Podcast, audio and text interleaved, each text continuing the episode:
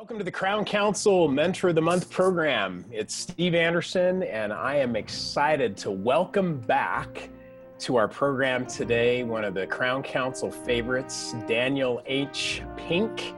Uh, last time we visited, uh, Dan had just finished his book entitled Drive, which was all about the science of motivation, which has become a favorite among Crown Council dentists all over the world. Today, we're going to talk about timing. Uh, we've all heard that timing is everything. We're all familiar with that, uh, that phrase. Uh, and we're going to talk today about some very specifics about timing, especially as it has to do with dentistry, uh, including when you should schedule your most difficult patients, uh, when you should schedule your continuing education, uh, how does block scheduling impact treatment outcomes? What is the ideal time to present comprehensive care? Uh, does when you interview a prospective employee, uh, if that impacts your hiring decision? And when in your dental career are you most likely to hit rock bottom? and what you can do about it. So, Dan Pink is going to show us how timing is a true science. He's done some amazing research in this area. Uh, just to bring everybody up to date, uh, Daniel Pink is a student, he's a practitioner, uh, he is a mentor of motivation and all kinds of other topics. Uh, he graduated Phi Beta Kappa, so this is uh, a smart guy from Northwestern University. Also holds a law degree from Yale. Uh, spent over two years as a speechwriter in the White House. He is the author of several books, including Drive, which we've already mentioned, and his latest book entitled When The Scientific Secrets of Perfect Timing, which has made several best selling lists, including the New York Times bestseller list for four months running. Uh, he uses cutting edge research and uh, and then draws some very fascinating conclusions that we're going to talk about today. So Dan, welcome back and thanks for being with us. Thank you, Steve. It's good to be back. So, talk to us first about what led you to to research timing. You have uh, you've researched a lot of topics over the years. This one I found fascinating. So, uh, what was the the entree to this? You know, the, the I guess the entree was frustration more than anything else. Uh, I was making all kinds of timing decisions in my own life. Uh, everything. I mean, I'm talking to you from my my office, which is the garage behind my house. So, when should I do certain kinds of work? When you know I have a list of things. If I, I have a list of things to do, uh, it matter when I do like what sequence I do them in? What should I do first? What should I do last? What should I do early in the day? What should I do late in the day?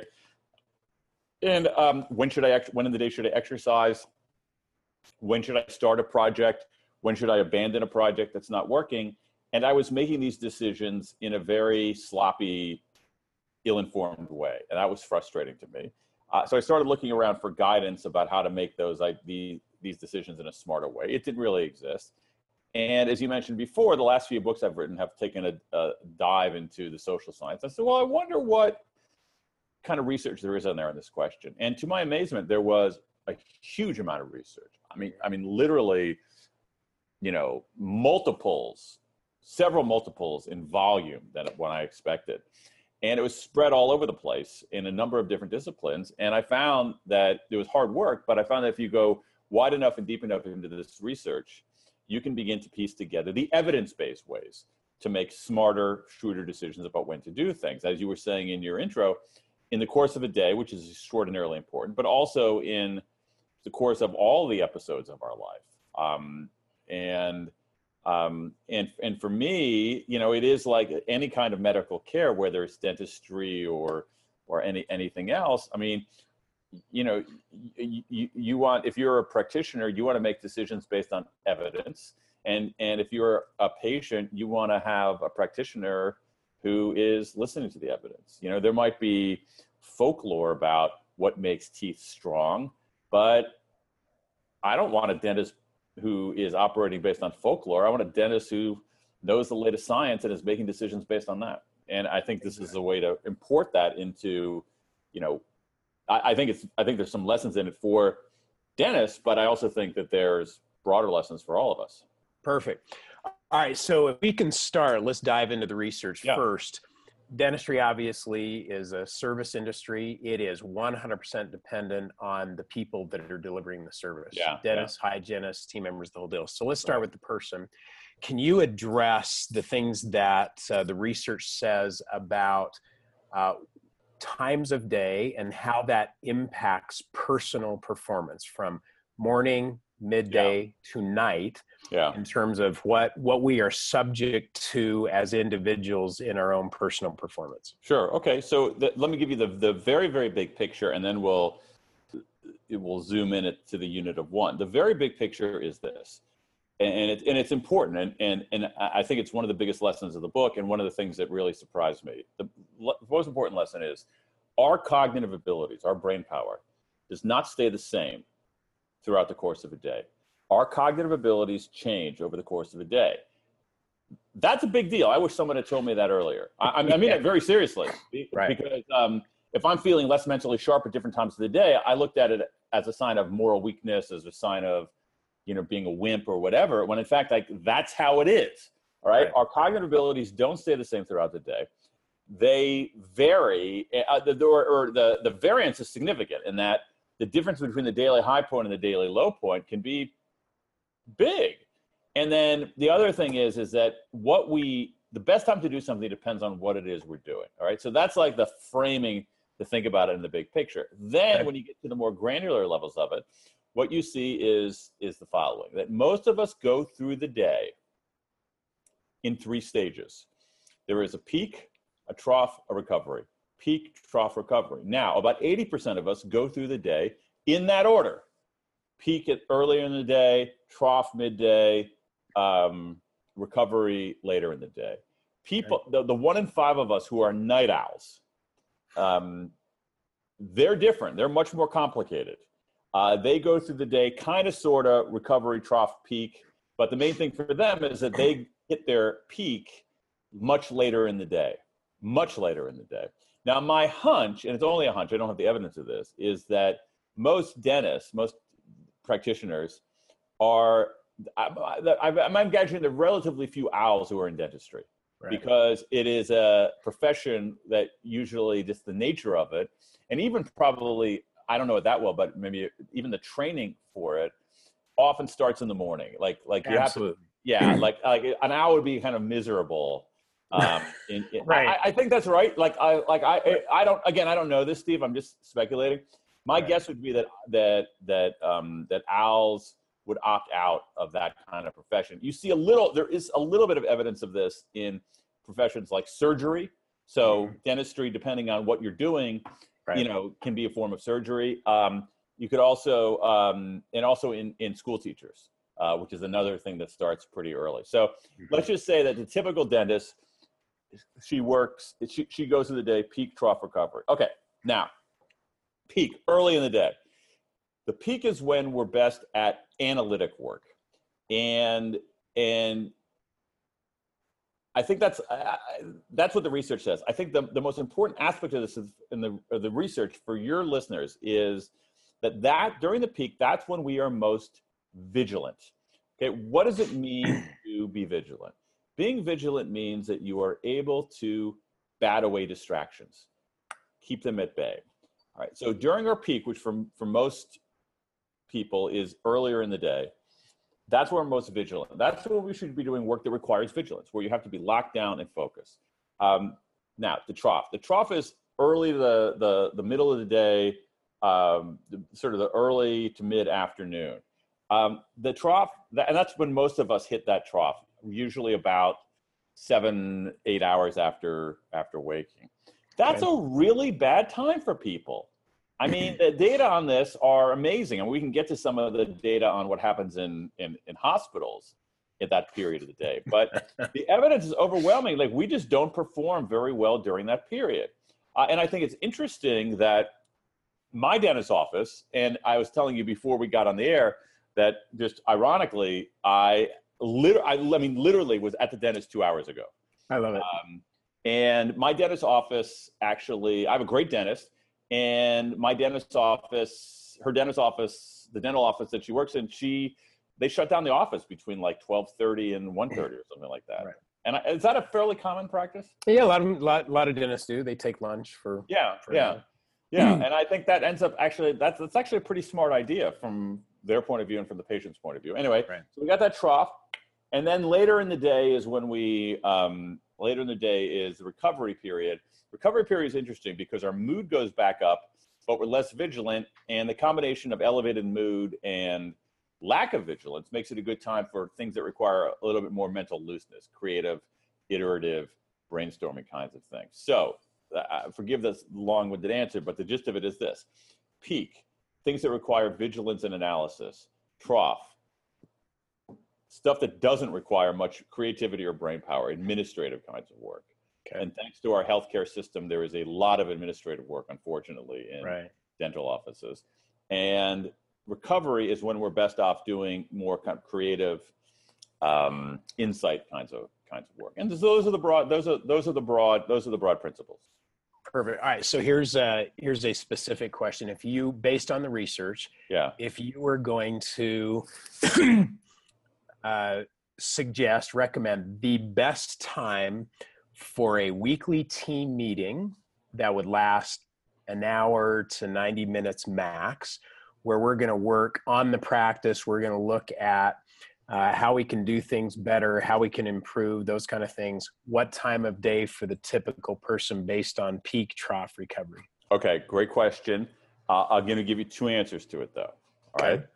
The the first answer is, I would wish I wish everybody would ask that kind of question. Okay. I mean, really, I, I really do, because most people don't ask that question. They just pick a time. They basically schedule our meetings and things in every organization based on availability. All right. instead and so of when we instead best of, instead, instead of the very question that you are asking. All right. Okay. And so, so my, my first answer is test it. So we don't know, like we don't know. We have to have some humility about what's going to work and what's not going to work. So try it at one time of a day for one week. Try it another time of day for another week. See if there's any difference. Okay. That said, I'm going to give you a, hypo- an- a, hypo- a, hypo- a hypothesis about what would what might work best.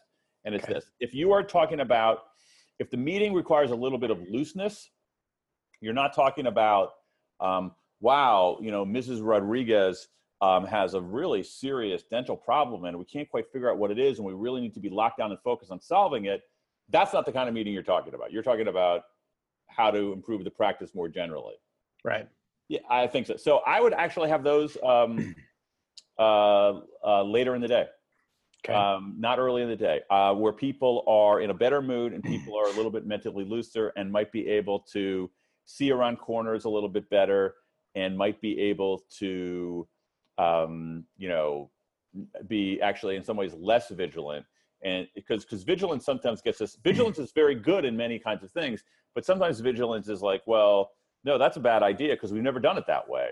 right. And so the vigilance keeps out the creativity. So my guess would be later, later in the um, later in the afternoon. And um, I think there's probably something to be said for doing it um, where possible, you know, off-site or Okay. Um, you know, where change of scenery too. I would experiment. I would experiment with that. So uh, root canals in the morning, Uh-huh. where detail and vigilance and focus is. I required. want my endodontist to be vigilant, right? right, I'm serious. right, and Because- and the meeting on how to market the practice in the afternoon. Boom. That's Okay, it right so there. Creativity in the Uh, afternoon. late, late afternoon. Late afternoon.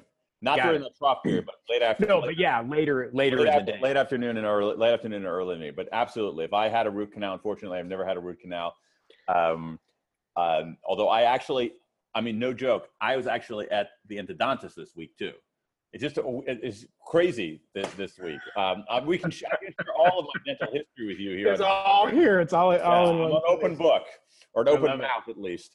Um, the um, yeah. So if I had a root canal, if that's why as a patient, um, there is no way on God's green earth I would schedule a root canal for myself or anybody I cared about in the afternoon. Period. All right. So will you touch on the research Yeah. and what you found in Yeah. healthcare, medical Yeah. in terms because this was uh, not unexpected and it was jaw dropping. Uh, I, yeah, I'm with you. The the numbers are pretty compelling, and there's some there's some really really excellent research, and the research is looking at uh, most of it is looking at very very large data sets from multiple hospitals. So it isn't so and, and to me when you do that you you end up because of the size of the the data set and the breadth of the different kinds of hospitals you're seeing something that isn't isolated because oh well this hospital treats it has mainly uh, geriatric patients and that's really what's driving it rather than these other kinds of effects so you, end up smoothing out a lot of those kinds of things but the gist of it is this I'll give you, uh, let's, let's, uh, so let's talk about something relevant to uh, uh, uh, uh endodontic, endodontist practice, which is uh, anesthesia. Um, okay. anesthesia. Anesthesia errors, four times more likely at 3 p.m. than at 9 a.m. 4x difference. Uh, if you look at hand washing, I know, if you look at hand washing in hospitals, this is why, again, I'm going to reveal the whole pink family My daughter, who is coming home from college this summer, is going to have her wisdom teeth taken out. She's 19 years old. And believe me, her appointment, because she's going to have general anesthesia for that, for those wisdom teeth extraction, yeah. eight o'clock in the morning. Yeah. Um, so, uh, and so anesthesia, hand washing in hospitals, huge decline in the afternoons. Really? Uh, huge. Um, some really, really good research on that from Katie Milkman at Penn and Brad Staats at U- University of North Carolina. If you look at, okay, there's a, uh, if you look at colonoscopies, colonoscopies, doctors find half as many polyps in afternoon exams as they do in morning exams for the exact same population. Yeah. Because so just not as vigilant in the afternoon in terms of looking boom. at all this stuff. Exactly, exactly. So, um, so I think that for so when you talk about root canals, we're talking about things that require you know pretty significant vigilance um, you want to get those done uh, in, in, the morning. And so you, you, know you you mentioned earlier this this idea of block scheduling where you put your most difficult and important procedures first. I think that's generally a good uh, generally a good move in most dental practices. Data supports and, that. and, and again you know again i mean I'm, I'm sort of joking about I'm, I'm not joking, but I mean, we're sort of making light of the decisions I'm making in my own dental care. But but I'm but but but truly, like now, like I am absolutely comfortable going in for you know a six month routine cleaning and checkup in the afternoon.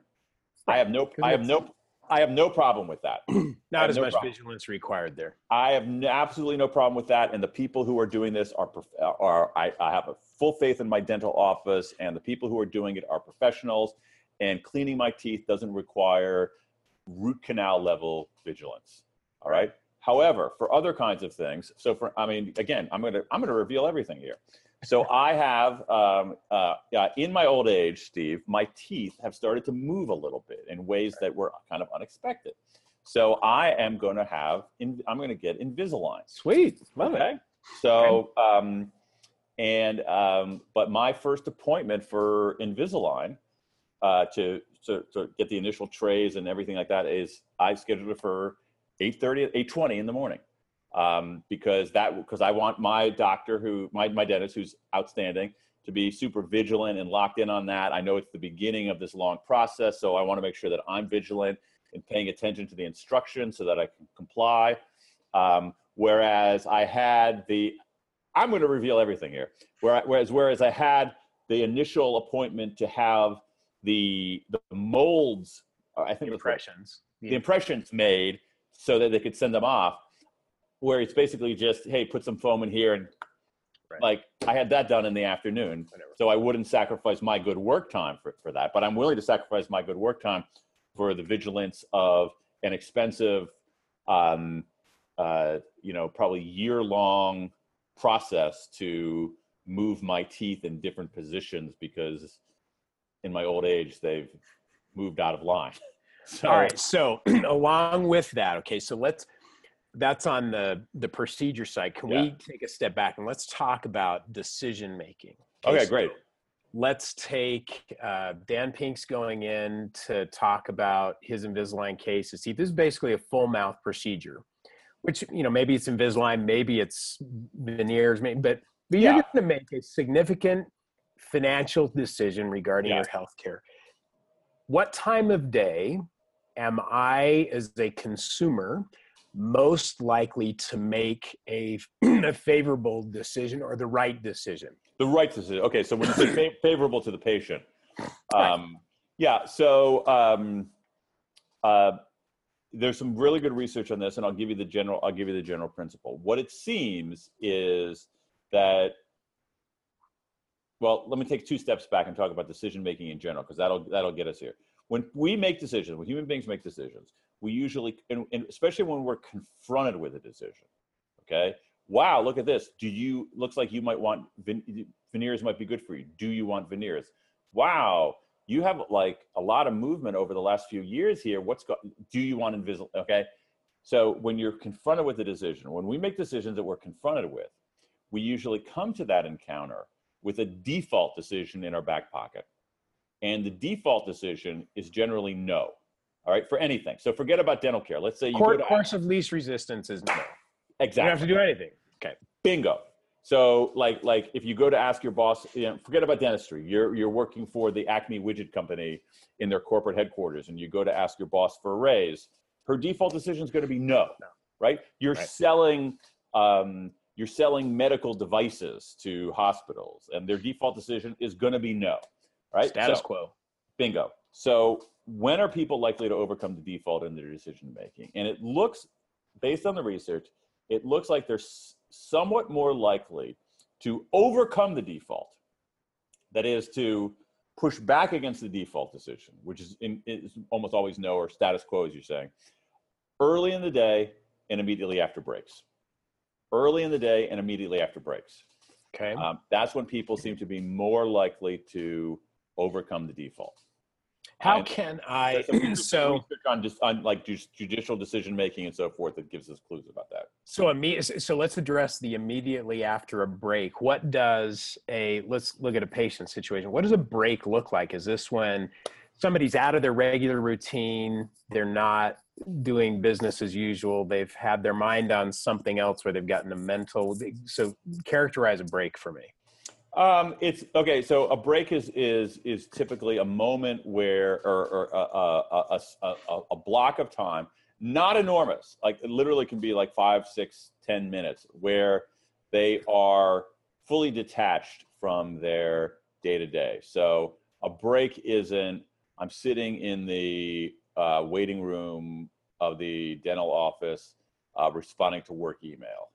It Gotcha. is. It's something like. Um, like um uh I, I can give you an again example from my own life so so my dentist is uh, their dental office and my, my wife goes to this dental practice too is um it's walking distance from my house it's about a mile away um and so if i so that walk to the dentist's office if i'm not like like if i'm taking a walk to the dentist's office that's pretty break. much a break if i'm on a Right. if i'm like on a phone call while i'm walking that's not a break so that kind of thing Gotcha. and that's hard Good. for from the from the from the dental office's point of view it's very hard to know when your patient is going to have had a break you know um, But there there is some room here to create some space in that dental Sure. appointment where where they get a break. absolutely absolutely right Everything that's going on. Yeah. Perfect. Uh, all right, so I'm going to go back to timing for just a minute, as it has to do with personal performance. Dentistry is a very physically demanding profession. yeah yeah moving yeah all day. Yeah, you know, yeah, people doing yeah things. yeah So, yeah um, physical exercise is a key component of being able to perform sure long term. sure So you did some fascinating research on exercise and the timing hmm of exercise and when is the best to do certain things. Talk to us about that quickly. Yeah, so so the, uh, when it comes to exercise and, and timing, it really depends on what your goals are. So it, it looks like morning exercise is best for people if they're interested in losing weight. Although there's a lot of research lately showing exercise is less powerful for weight loss than we might think. Um, it's um, uh, um, better for morning exercise seems better for habit formation, just because if you exercise later in the day, you might get busy and have it, you know, not have knocked away. And then also the other thing is that exercise, and this could be very important for for dental practice. Uh, exercise gives people um, aerobic exercise gives people a pretty significant mood boost, and that mood boost lasts a, a decent amount of time. And so if yeah, and so if you exercise late in the day, you could end up you're going to get that that mood boost is going to be shortened because you're going to be sleeping during some of it. Okay, that's the that's the that's the case for morning exercise. You have happy sleep if you exercise in the afternoon. The case for afternoon exercise is a little bit different. Afternoon exercise, you're more likely to avoid injury. Afternoon exercise, uh, because again, uh, changes in body temperature, which actually ends up being a much more important aspect of our physiology than I ever would have imagined. So, so changes in body temperature. Our body temperature peaks around you know late afternoon and early evening. So um, so you're, so you're literally more warmed up. You're less likely to mm-hmm. injure yourself. Two, uh, people report uh, enjoying exercise more that time of day, finding it less effortful, and that can actually aid in compliance. And then uh, performance is better to the extent so, especially for so at that time of day, basically between late afternoon and early evening, uh, lung function is higher, hand-eye coordination is greater, uh, speed is greater uh, and that's something I need a lot of help with is speed. And um, and and and so it really depends on it really depends on your it really depends on your own goals and your own personal preferences. For me, um, the uh, I, I, find morning exercise really really effortful. Uh, I never enjoy it. Where when I exercise later in the day or in the early evening, I, I actually enjoy it more. And when I enjoy, you know, if you enjoy it, you're more likely to you're more likely to do it. Love it. Uh, let's switch gears to the education front. Dentistry is a profession that requires a tremendous amount of continual, continuous education. Yeah, yeah uh, sure. Dentist team members go to a lot of courses. Yeah, that are you know typically classroom kind of settings uh, that are not always structured to be uh, in the timing aspect uh, probably violate a lot of the rules that yeah. your research has found. So uh, we all go to education. Suggestions you have based on your research. If I'm going to a two day educational course, what can I do to manage the timing so that I get the most out of that course, knowing what you've just shared about peak, trough, and recovery? Yeah. Um, again, I mean, I think it, go, it, goes back to depends on the kind of training that you're you're, you're well, if it's pure tra- training, the very nature of the word training suggests a certain amount of vigilance. It's like, mm-hmm. how do I understand this set of procedures, and how do I do them in a way that is is is is correct? Uh, I think that for in general, for most people, those are better done early in the day rather than late in the day. Um, but I also think that one of the things that I don't think goes on enough is is breaks. Uh, we know a lot more about the science of breaks, and we should be taking in general more breaks, and we should be taking certain kinds of breaks. And so, the idea of sitting in a classroom for three hours consecutive is is just not a good idea. Human beings just don't learn very effectively that way. Uh, you're better off, uh, in, in, and and and and I can understand that, uh, uh, you know, as a as a teacher saying, "Oh man, wait, uh, yeah, I got a lot of stuff to cover, so let's go for three hours. Rather than have some schmo say to me, you know what, you're better off doing 45 minutes and a 15 minute break. 45 minutes and a 15 minute break. 40, oh my God, that's three 15. I'm sacrificing 45 minutes total of this. You're crazy. And right. that's what I used to think. it, But I actually, those breaks actually are much more important to learning than we, um, those, those breaks are much more important to learning than we think. So even if you were, and also, uh, and also, and also, I mean, truly, getting a full night's sleep before and after um, is incredibly important in learning. I mean, staying out all night drinking is not a good idea if you're going to a CE course. Uh, you know, it depends on what the course is on. If the course is on drinking, that's probably a good idea. Um, Got it. So there is, um, so there is some, there is some scientific basis in the importance of breaks. Real quick, talk to me about napping. Um, you know, again, I'm not sure this is ideal for all dental practices, but the science of on naps is is pretty persuasive. Naps are pretty darn good for us. Uh, uh, naps are, uh, I mean, you and I are talking during the week that the Stanley Cup Finals are being played and featuring a team from my adopted hometown of Washington D.C. And so I, so you know, I'll use this analogy. Naps are zambonis for our brains so that you know you get all of this these nicks and scuffs on your mental ice during the course of a day and a nap can come out and just kind of smooth it all out. But the best naps are remarkably short, really between 10 to 20 minutes long.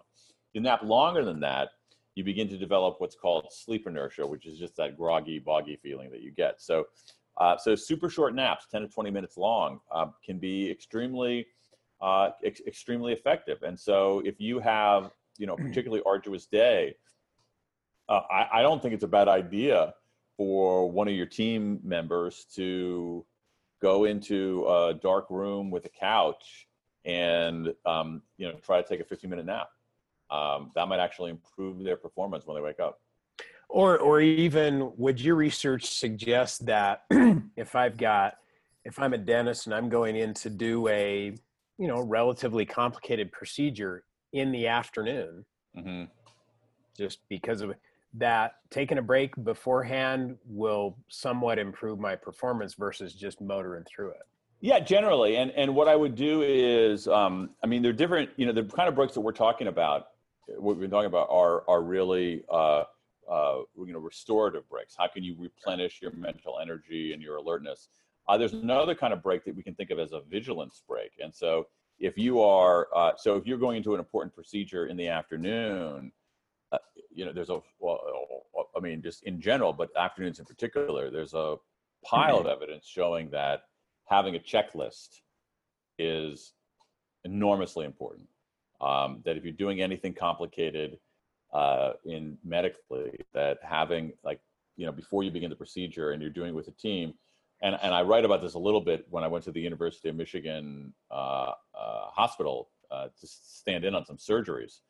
Um, that these literally be, the team before they even began the surgery took literal, a literal step back from the table, had a timeout, and and went through a checklist. And that kind of vigilance, like I would that that to me is is um, is is even more important than taking uh, more important than taking a, a short break.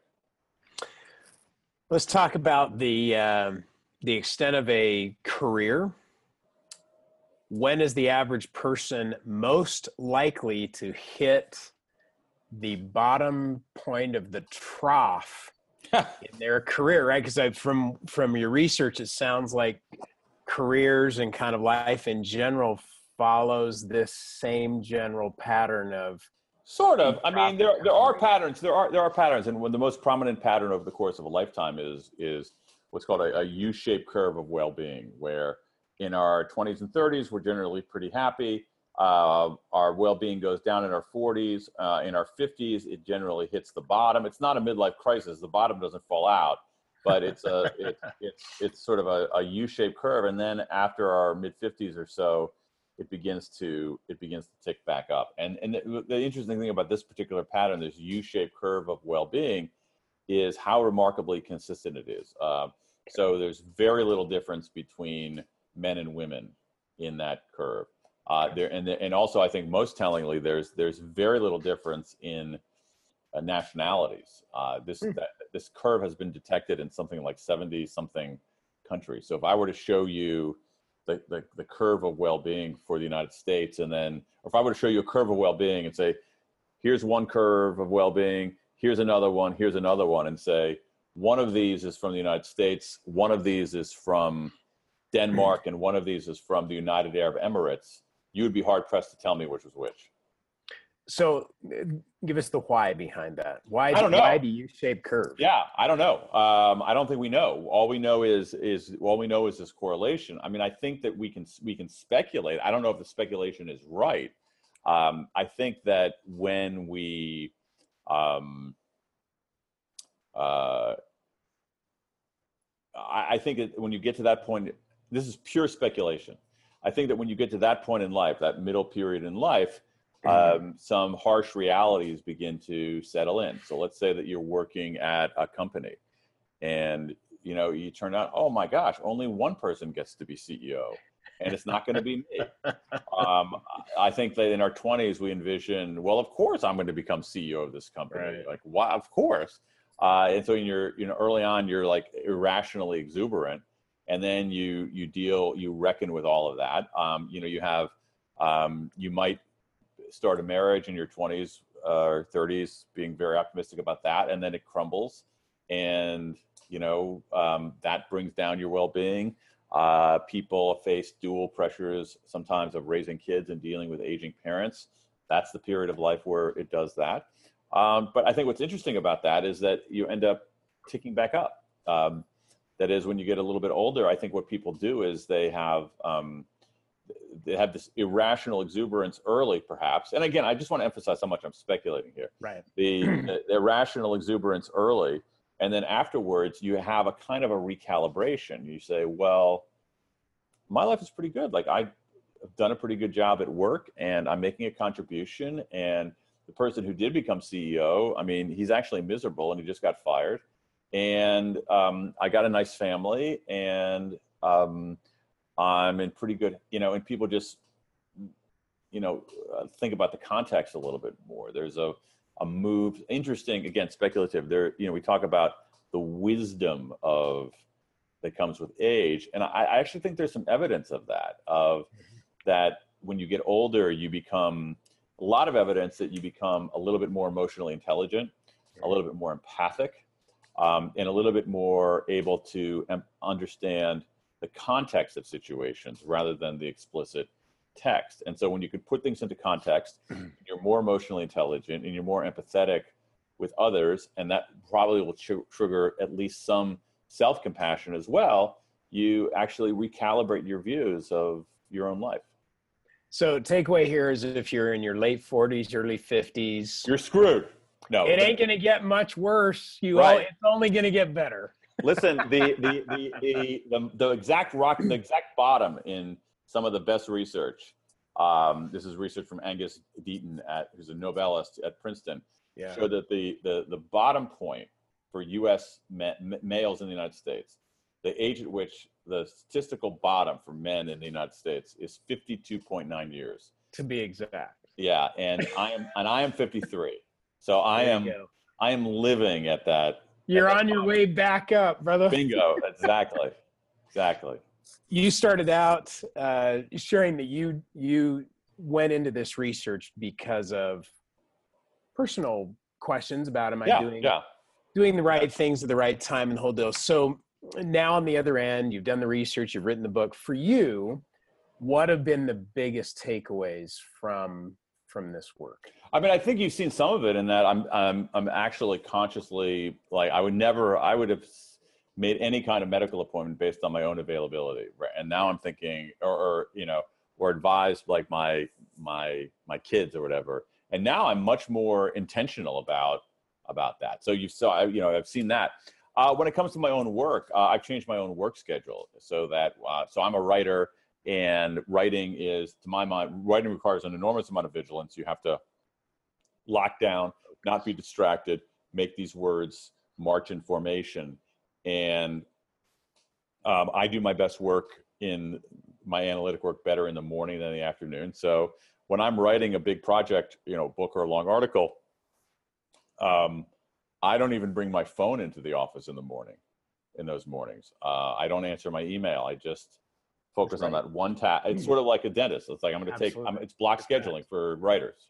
Seriously, I mean, I never thought of it that way, but it's block. Yeah, like what's what's what's my most important complicated procedure? Oh, I have to write 800 words in this chapter. Well, I'm doing that before I do anything else, and and you know, closing my email and literally not even bringing my phone with me into the not even bringing my phone into the office, and and and having like a, a, a quota, like a word count um, and just do that day after day after day after day after day after day after day after day. And then I do my my when I'm on the when I'm on the um, asking questions end of interviews. I tend to do those in the latish afternoon um, because the interviews can be a little bit more freewheeling. Now you don't always have that kind of luxury. Right. You don't always have that kind of luxury. So for this interview here, which we're doing at two in the afternoon, my time, I actually to make sure that I was focused here, I actually took a walk around the block and got a cup of coffee before doing this interview because I know this you is not. You my, didn't take a nap before we did this. Not this is not my. Is, oh, I know that I should have maybe. This is not my ideal time of right. day, and so, but I like you know I had an obligation And because of my own schedule, like this is the one time we could do it. So, hmm. but, but I have an obligation to your listeners to make sense, right? And. So, how do you do that? You take even a you know a micro break, a small micro break can be. Uh, You got to take a break in the dental chair today, so that wasn't half bad. wasn't that much of a break. So, biggest, what would you say is when when someone gets done reading the book and looking at all the research that took you countless hours to put together? What is the biggest thing that you want them to walk away with?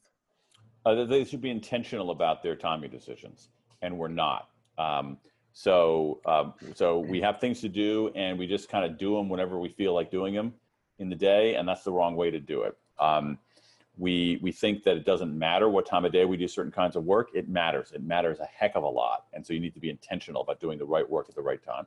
And you see this. I mean, you mentioned something about meetings before.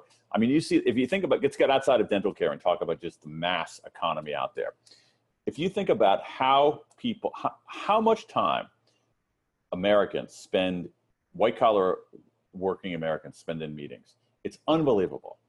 And yet the only criterion we use when we schedule meetings in companies is availability. Right. who has a spot in their schedule hmm. and is conference room 3c open we don't we're not intentional about it. We don't say hmm what kind of people are going to be at this meeting? Are going to be people who are better in the morning? Are they going to be people who are better later later in the day? Do we have a bunch of larks in our office? Do we have a bunch of owls in our office? What kind of meeting is this? Is this a meeting where we need people to be locked down and focused and vigilant? Or is this a meeting that's purely or is a meeting where we need to actually be a little bit more freewheeling and brainstorm or is this meeting just administrative? Is it about our travel voucher policy? We don't ask any of those questions. We're totally unintentional about it. We just say who's available and is conference room 14L open?